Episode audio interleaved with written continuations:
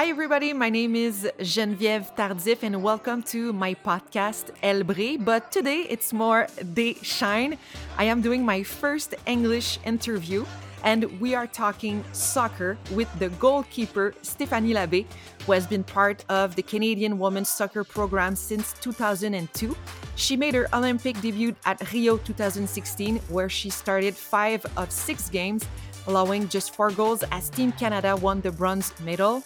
Labbé was on the Canadian roster for the FIFA Women's World Cup in 2011 and 2015 and helped Canada qualify for the 2019 FIFA Women's World Cup with their silver medal at the 2018 CONCACAF Championship. And now I am reading because she has a, a, great, great introduction. She did so much stuff. Hi, Stephanie. Hello. Thanks for that. well, I'm really happy to talk to you. And the, the first thing I was surprised, it's your name, Stéphanie Labbé, and you don't speak French. Where are you from? I know, I know. I get this all the time, and I feel like I'm like putting a bad name to my family. um, my dad, he's uh, his whole side of the family is French, so my dad is first language French. Um, he grew up in a French community in Edmonton, um, but you know he he married my mom, who is English speaking, and um, I guess the the French tradition kind of ended there. Um, he loves, you know, when I have French teammates around or when he reconnects with his old friends from school and whatnot, and he can um, keep using his French. But yeah, the him and all of his siblings they they all married English speaking people, so um, I think the the French stopped there, unfortunately for them. So you're born in Edmonton. Yes. Okay, and uh, how have you discovered soccer? Yeah, um, I grew up being a like major multi-sport athlete. You know, I wanted to just be active and play sports, and it really started out as a social thing for me. I just wanted to be around people, be around my friends. Um, so I really like, you know, it didn't matter what I asked my parents to do; they they registered me, and it allowed me to try every sport and um, play competitively in in many different sports. And um, I just when I started playing soccer, um, I just really enjoyed the the challenge of it. I loved running around. Um, and when I first became a goalkeeper, I think there was just this like, yeah, exciting thrill of having so much pressure on you. Um, and yeah, just the challenge of like wanting to get better and being able to, it was kind of unique for me being an individual athlete in a team sport. And I think I really like thrived in that. Um, there's a part of me that I think I could be a successful individual athlete because I am so self motivated and I have so much mm-hmm. like inner fire in me and I I can easily like train alone. I can go to the gym on my own. I can train in my basement. Um, I really have that inside me. So I like have those qualities, which I think help me as a goalkeeper. Um, but then I really thrive being around people and being in a group setting and um, being able to find motivation and inspiration from others around me as well as give it. So I think there was just so much encompassing in the sport of soccer that really drew me towards it. You said that you tried a lot of sports when you were younger. Uh, what uh, sports have you tried? Yes, so I grew up playing hockey mostly. That was kind of my main one. I had an older brother cool. who was a hockey player and um, really just wanted to be just like him. Wanted to follow in his in his footsteps or in his in his skates, I should say. um, so yeah, hockey was kind of the main one. But then you know, in school, I play I did like track and field, volleyball, badminton, basketball um, really like anything you you can name i i tried it out and i loved it and um, even through high school I, I tried out for all the teams and played some high school sports and um, yeah i've just kind of always been an advocate of that even now as a once like now that i'm a professional um, i still believe in cross training in the off season and doing mm-hmm. different sports because um, i really see myself as a professional athlete not just a professional soccer player and um, I think just being well rounded as an athlete and being adaptable and um, being able to challenge your body in new ways, I think it can only make you a better athlete. You have a lot of great achievements in your career already, and your career is not done. Uh, what's the one that you're the most proud of? Yeah, there's there's a few that come to mind. Um, first and foremost, for sure, um, 2016 winning the Olympic bronze medal yeah. um, with the national team. That was a a huge moment. Um, you know, for us as a team to to go and win back to back medals, um, one of the first team sports to do so in, in many, many years. Um, so I think that for sure is one of the first things that come to mind. And then um, two years ago in 2019, I finally won my first um, professional championship um, with the North Carolina Courage, and that mm-hmm. was that was really special to me. You know, I know a lot of players don't even get to achieve one at all in their career, but for me to to be in that position to to win a championship with that team, um, you know, as an older player nearing towards the latter part of my career, um, it was a really really special moment for me. It's something I've really work towards, and um, I yeah, I just really feel like things were coming together for me that year, and um, I was really uh, grateful to be a part of that team and that program. Have you ever dreamed when you were younger to be at the Olympics? You know what? I like I remember growing up and and watching the Olympics, but um I think I always like had this dream of wanting to be there, but it wasn't clear in the sense of like what sport I wanted to do. um, you know, watching it, I didn't grow up watching soccer. Canada wasn't in the Olympics until 2008, so and which I was an alternate on that team. So, you know, I didn't grow up watching um, the Olympics and really dreaming that in that sense. But you know, I remember watching Donovan Bailey and yeah. Hayley Wickenheiser and you know some some really inspirational Canadians and so I think there was this like fire and passion inside me that loved the Olympics and wanted to be there. I think I just couldn't picture like where I fit into that in a sense. Um, so I think the dream was always there and I think the more and more that I started to excel at soccer and move up the rankings and and then started to kind of see that you know this could take me there i think that's when the dream kind of evolved over time and i started to really see myself in that position we talk about your achievements and your success uh, but let's talk about the most difficult time for you during your career or as a person what's the most difficult time for you yeah, I've kind of gone through like I see my career so many ups and downs. Um, and you know, there's been a lot of really amazing things that I've been able to accomplish, but you know, they don't come without the the lows. And I think having the lows um, makes those highs so much more. Um, you're so much more grateful for them, appreciative. Um, you really feel the emotion of them so much more uh, because you know where you where you've come from and you know at the same time it, it makes the lows feel that much lower and that much harder because you know where you can be or where you have been um, so for sure like after the 2016 olympics i went into a pretty low dark space um, where you know i felt all this success and i felt like i had been working for so many years towards this um, amazing pinnacle of, of sport and to be able to achieve something so amazing and you know i remember standing on the podium and feeling just so emotional because of how much I had put into that moment. And I think it's like everything coming to that peak in that moment. And then when that moment's over and kind of that like that rush wears off, um, you're kind of just left with yourself. And it's it's that feeling of like, well, what now? Um, mm-hmm. you know, you've you feel like you've achieved something so monumental and so great and you've worked for so many years for it. And number one, I think at that moment, the thought of like, doing all that work again is um like kind of scary and overwhelming and then at the same time like just wondering how you could top that emotion because i think as athletes we're constantly striving for more we're constantly striving to like be better and better and better mm-hmm. and then when you feel like you've you know hit this point of like you feel like you've maxed out then it's like okay well i still want more i still want to be better and it's that constant drive is um it's fatiguing and it's challenging and um, I think that really caught up to me after the Olympics and um, went into a pretty yeah dark place um, mentally and emotionally and um, yeah I'd say that's probably one of the biggest challenges and it's definitely kind of come and gone since then. I think that's when I really hit the peak of it.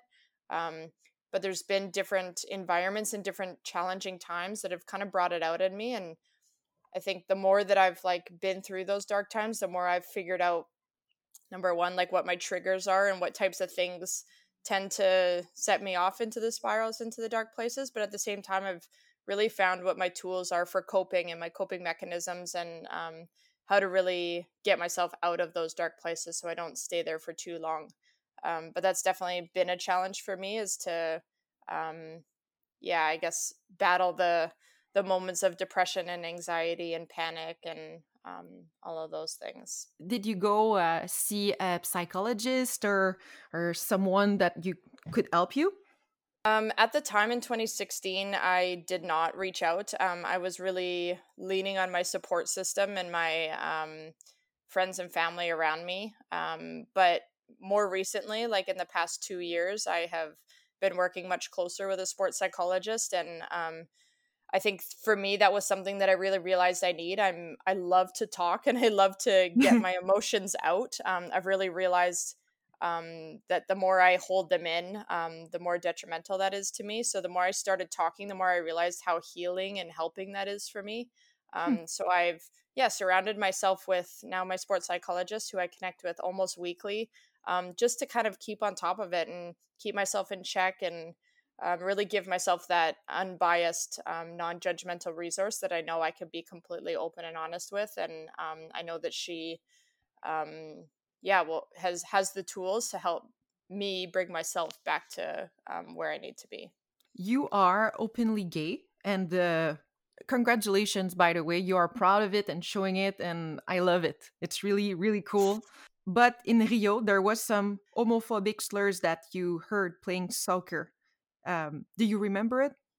Yeah, I uh, briefly. I mean, I remember like being on the field and going out for warm up. Um, you know, when it, it is a little bit quieter, and as a goalkeeper, you know, you're warming up in the goal, and the fans are all right behind the goal, screaming. And um, I think, in one sense, you know, it.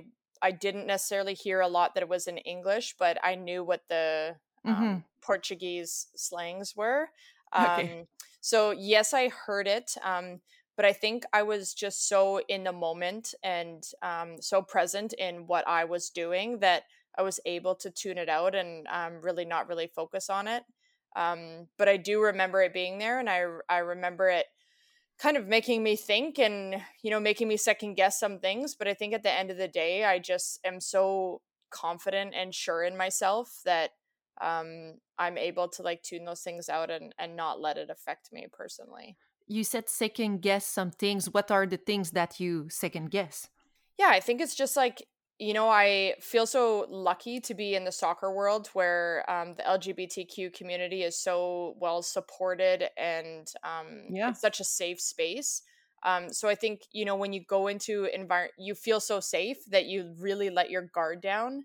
Um, and I feel so confident being myself, and I know that's the soccer space has really created that for me. Um, but then, you know, you go into these other environments and um, it, it makes you second guess, I guess, what's around you and that, you know, you're not supported by everybody. Um, I think sometimes I feel like I'm in a bubble where, you know, I don't feel that negativity and I forget that there's people out there that have different opinions and different um, values than that. So um, I think it just kind of makes you, um, yeah, second guess like your thoughts on the the people around you and you just kind of um yeah just like made me remember again that the world isn't a, a fully loving place and there is a lot of work to be done uh, absolutely and do you think it, it has changed since then I mean, I think so, and I hope so. I hope that you know, in in four years, that we've made improvements as a global society. Um, but I know there is still a lot of work to be done, and maybe it's not in in terms of um, just with uh, gays, but I know like obviously there's a lot um, right now in terms of the transgender community and um, showing the support and creating safe spaces for mm-hmm. them right now. Um, so I know that you know it's it's evolving and changing, and I think the more that people are speaking out and um, you know showing themselves as who they are i think the more that we're going to create conversations and create safer spaces because um, you know it it takes some people with courage unfortunately you know to come out and start talking and then i think it opens all of our eyes. I know for me i've learned a lot this year from my national teammate quinn who's come out as um, trans and um, i've you know asked those questions because i didn't know everything and i think it's more about having the conversations and and being vulnerable and asking the questions that maybe you're scared to ask and um, I think the more that we ask, the more that we learn, and the more that we can all create safe spaces for everybody around us. Yeah, and I heard that uh, the most difficult thing for transgender, but also uh, I would say gay people, is the way parents are helping their children uh, in accepting the way they are um, and it's really important for for parents to to understand too how was your parents with you for sure. Yeah and i think it's just language um, it's understanding that you know we grew up a certain way and we grew up with certain language and i think it's important to understand that you know whether it's with pronouns or whether it's how we address a group um, you know something so simple that i've learned um, is you know even though you're on uh, a women's team to not address the team as like hey ladies or what's up girls? Because um, maybe that doesn't include everybody that's in the group and so i think it's just little things like that. I know it's it's things that you don't always think about but um, you know just having conversations you start to understand those types of things that that is hurtful to some people and um, as much as it is you know something innocent coming out of your mouth it's um, important to have those conversations and i think the earlier we can do it with kids the earlier we can expose them and have these conversations um, kids are so innocent. They they um, you know they learn from the people around them and if the people around them are instilling these open um, supporting loving uh, language around them then i think that they're going to grow up having that same support and love for the people around them. Let's talk now about covid. The olympic are now in 2021 next year. How did you react when that happened yeah, it's definitely been a, a range of emotions with it. Um, the initial, you know, when Canada first made their decision to um, pull out of the Olympics as one of the first countries to do so, I think that was definitely really challenging for me um, because I was really scared that, you know, are these Olympics going to go on and we're not going to be there? Um, and I think, you know, the thought of how much work we've put in, um, that we had just qualified. So we were coming off of a high of qualifying for the Olympics. Um, and then oh man the olympics are going to go on but canada's not going to send any athletes. So that was really challenging and then you know obviously followed by the olympics being postponed i think there was just this thought of um, you feel so close and you feel like you're putting in the final preparations to all, all of a sudden you're a year out and you're no longer putting in the final preparations. Now you're almost like looking back or taking a step back and looking at okay well now what can we do in a whole year? And it's like that weird thing of thinking we have so much time but yet as like a soccer team, you know, when there's um 25 of you scattered around the world at different professional leagues, like we actually don't have a lot of time because we can't come together because of COVID. So it was kind of this weird balance of um, being excited that oh, there's another year for us to continue to improve and to get us even further along our um, pathway of where we want to be, but yeah, like I said, at the same time, it was almost impossible for us to get together as a team to actually make those improvements. So I think there was this kind of juxtaposition of it that was really challenging to um, navigate. But I think there's been a lot of highs and lows. It's really gone up and down. You know, you get your hopes up, you think things are getting better, and then your hopes kind of get crushed down. So it was really about trying to maintain a like an even level of emotion and and mindset and um I think really listening to my body, listening to my mind of what I wanted, what I needed, um, knowing that I didn't need, I wasn't pushing for that final 1% anymore. Um, I had the time. So it was about pushing, but then uh, listening to my body of when it needed a break and my mind when it needed a break, and then pushing again when I felt good again. And um, I think it's just been a lot of like, yeah, listening to myself and, and figuring out what I need and what, um, what I really can achieve in this time. And what did you do during that time? Have you trained in your house? Uh, what did you do? Yes, yes, I was doing a lot of training in my house. I actually picked up um, indoor cycling, which was like really crazy to me. But you know, having a Zwift. Yes, I've been Zwifting. so of course, um, my partner Georgia Simmerling is an Olympic track cyclist. So you know we have like six bikes laying around in our basement all you know a couple of them connected to trainers and um, got myself set up on zwift and started uh, entering in races. There was a group of us um, that were all doing it. Myself georgia brady leman chris ravansky uh, phil brown. So there's a good group of us uh, olympians that were all meeting up every tuesday night and doing the same race uh, at the same time every night every tuesday. And um, we had a little group going on and i think that was fun to cool. um, not only you know continue to stay fit and stay strong but at the same time kind of bring that competitive edge and um, bring out that excitement of of racing and you know wanting to beat someone and um, that was a really fun addition to covid that you know i wasn't expecting and um, yeah i think that was like a big thing and then for sure like working out in my basement we've we have a pretty good gym setup which i'm very grateful for um, and then i was like in and out with my professional team i went down to north carolina we had a tournament down there or a tournament in utah for the league um, then we had a couple games this fall as well so um, I was really fortunate that our sport was able to find a way to to get games in and um, do so very successfully. Um, and then yeah, now I'm back home and back in the the basement grind. well, well, I see you climbing mountains and everything on Instagram. So yes, yes, I'm doing my best. I think getting outside and exploring nature. I'm a big advocate of like being in the mountains. That is my absolute happy place. I just feel like all my stress and worries go away when I'm in the mountains. Um, so being here in Calgary is uh, I'm very fortunate for that, and I try to get out there as much as I possibly can. Yeah, to go hiking, go skating, um, just really enjoy um, this time because I don't normally get to be home for this long. So I think it's really important to to enjoy this time with my family, with my partner, and um, for sure, you know, enjoying Canada's beautiful um, landscapes here. Oh, yes. You played in the men's soccer team in Calgary. What's the name of the soccer team? Yes, uh, at the time they were the Calgary Foothills. Okay. Yes. Okay, and now there there's another name. Uh, yes. Well, the team has kind of evolved. I mean, the Foothills still are there, but the team that I was actually with has evolved into the Cavalry FC, which is in the new uh, men's the CPL, the Canadian Premier League. Okay, and how was it?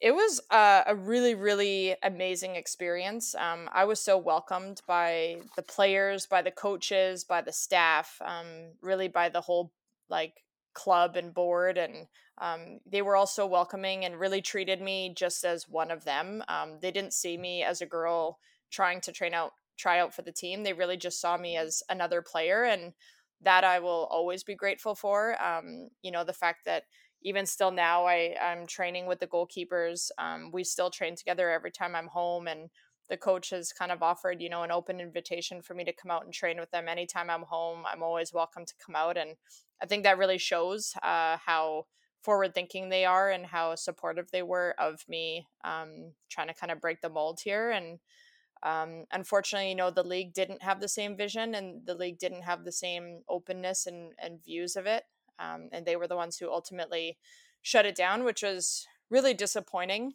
Um, but uh, I think overall, like it was a really great experience, and um, I'm really grateful for the Calgary Foothills organization for giving me that opportunity and um, continuing to do so now. But why they decided to shut it down? Uh, the the league's opinion was that this was a gender based league and that it was for men only. That was their pretty strong stance, and um, you know we tried to tried to prove that um, I was being judged based on talent and it wasn't based on gender, and that I had proved my worth. And um, they unfortunately were pretty um, strong in their stance, but yeah. Even if uh, it did not work, mm-hmm. do you think that it helped young girls to push forward?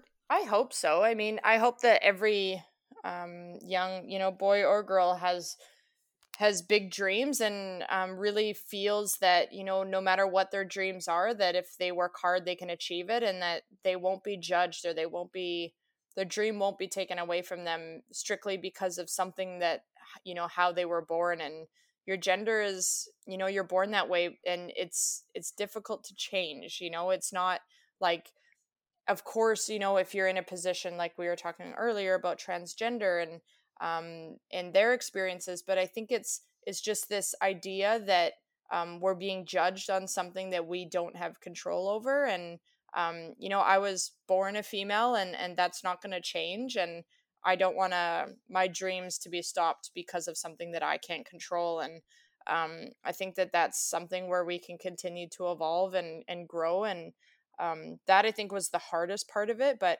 I, yeah, I really hope that, you know, some have taken my story and um, really used it as motivation to continue to push and push the envelope, push the boundaries, and um, have big dreams. And I think the more that we can support young um, young kids to to dream big and and not have any limitations on those dreams, um, the more that we're going to see amazing success stories. Yeah, and you're not alone. There's the U.S. women's soccer team that you know they fight for equity Uh, what do you think Mm-hmm. about that?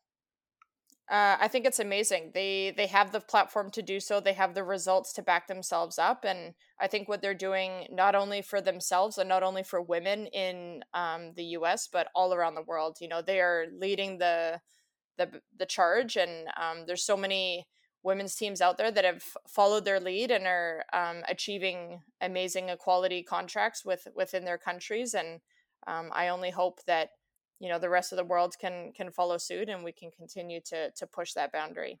And there's the angel city team that is the los angeles soccer team in the national women soccer league. And they have uh, high profile investors including uh, hollywood actresses like natalie portman eva longoria serena williams jessica chastain. It's really cool no Yes, it is. They are definitely leaving a legacy on you know what sports should be about, and um, they're really you know wanting to to build up this team. And I think it's amazing to have these investors and support behind this team. And I think they're really kind of setting the stage and setting the um, the standard for what this league should be and what women's sports should be. And um, I think it's really exciting to see what's gonna follow through with that team and um, what the future looks like because the the present looks really amazing and i think like i said they're just setting the standard and, and really pushing the the levels of what all the other teams um, need to continue to do to keep pushing forward and um, hopefully you know one day all of the teams and all of the the league can be at that standard. Yeah because i read that you reacted on twitter about a man who asked if you could invest in one sport league or team who would it be and how have you reacted? What did you say? Yeah, I think I said the first thing that came to mind was the fact that we don't have any women's professional teams of any sport in in Canada and I know of course we have the the one women's hockey team that is starting up this year or mm-hmm. next year. Um, but you know, I think about how many world class teams and athletes we have in Canada. Um, you know, soccer, basketball, rugby, um, just to name a few uh, hockey, of course, and to think that we don't have any professional teams in this country for females, it's it's mind blowing, and I think it's um, you know as Canadians, we're always very proud of our country and proud of that, but that's something that you know I'm not proud of. I'm not proud of our lack of investment in women's sport in this country, and I'm not proud of the lack of support for for female athletes. And I think if we want to continue to push the boundaries and push our status in the world and um, keep bringing home you know world championship world cup and olympic medals um, to this country then i think there needs to be a conversation about this and there needs to be a push in in the investment and um, it has to be a selfless investment. We you know it's not going to you know come back the money may not come back in the first one two three years but in the long term it's one of the best investments that you can make um, and I just like I'm so disappointed that we don't have that in Canada yet and that it's 2020, almost 2021 and um, I really hope that um, you know there is a spark and there is a change because um, we're going to start to fall behind in, in the world rankings if we don't start to invest and, and keep our athletes home here in Canada. Uh, what's your dream, Stephanie? What's your goal for for you and for your career? Yeah, I really want to invest and give um, young athletes the platform and the opportunity to um, train and build towards their potential. Um, so I want to help foster those dreams and help foster that that training for young athletes. Um, and you know, I would love to. One of my big visions is to build a facility that really fosters that and give young athletes the a place to play where they can train like a professional and train like an elite athlete and um, really have their dreams be built there and um, you know foster them in all areas whether it's you know on the the field the court the ice whatever it is and also off in terms of nutrition psychology um, recovery all of those types of things. So i think um, yeah, I really want to help build and inspire dreams in young athletes. Stephanie, thank you so much. I will look for you on Zwift. awesome. Thank you. and just uh, keep going and uh, good luck for Tokyo in 2021. Thank you so much. Thanks for having me. I really appreciate it. Thank you. Bye bye. What a great interview with Stephanie Labbé. So interesting, so inspiring. It was my first English interview, but not the last, that's for sure. And the next one will be at Christmas. It will be a great gift because this woman is just awesome. She's making me smile every time I talk to her, and she's a skateboarder. She's just a badass. See you at Christmas. Bye.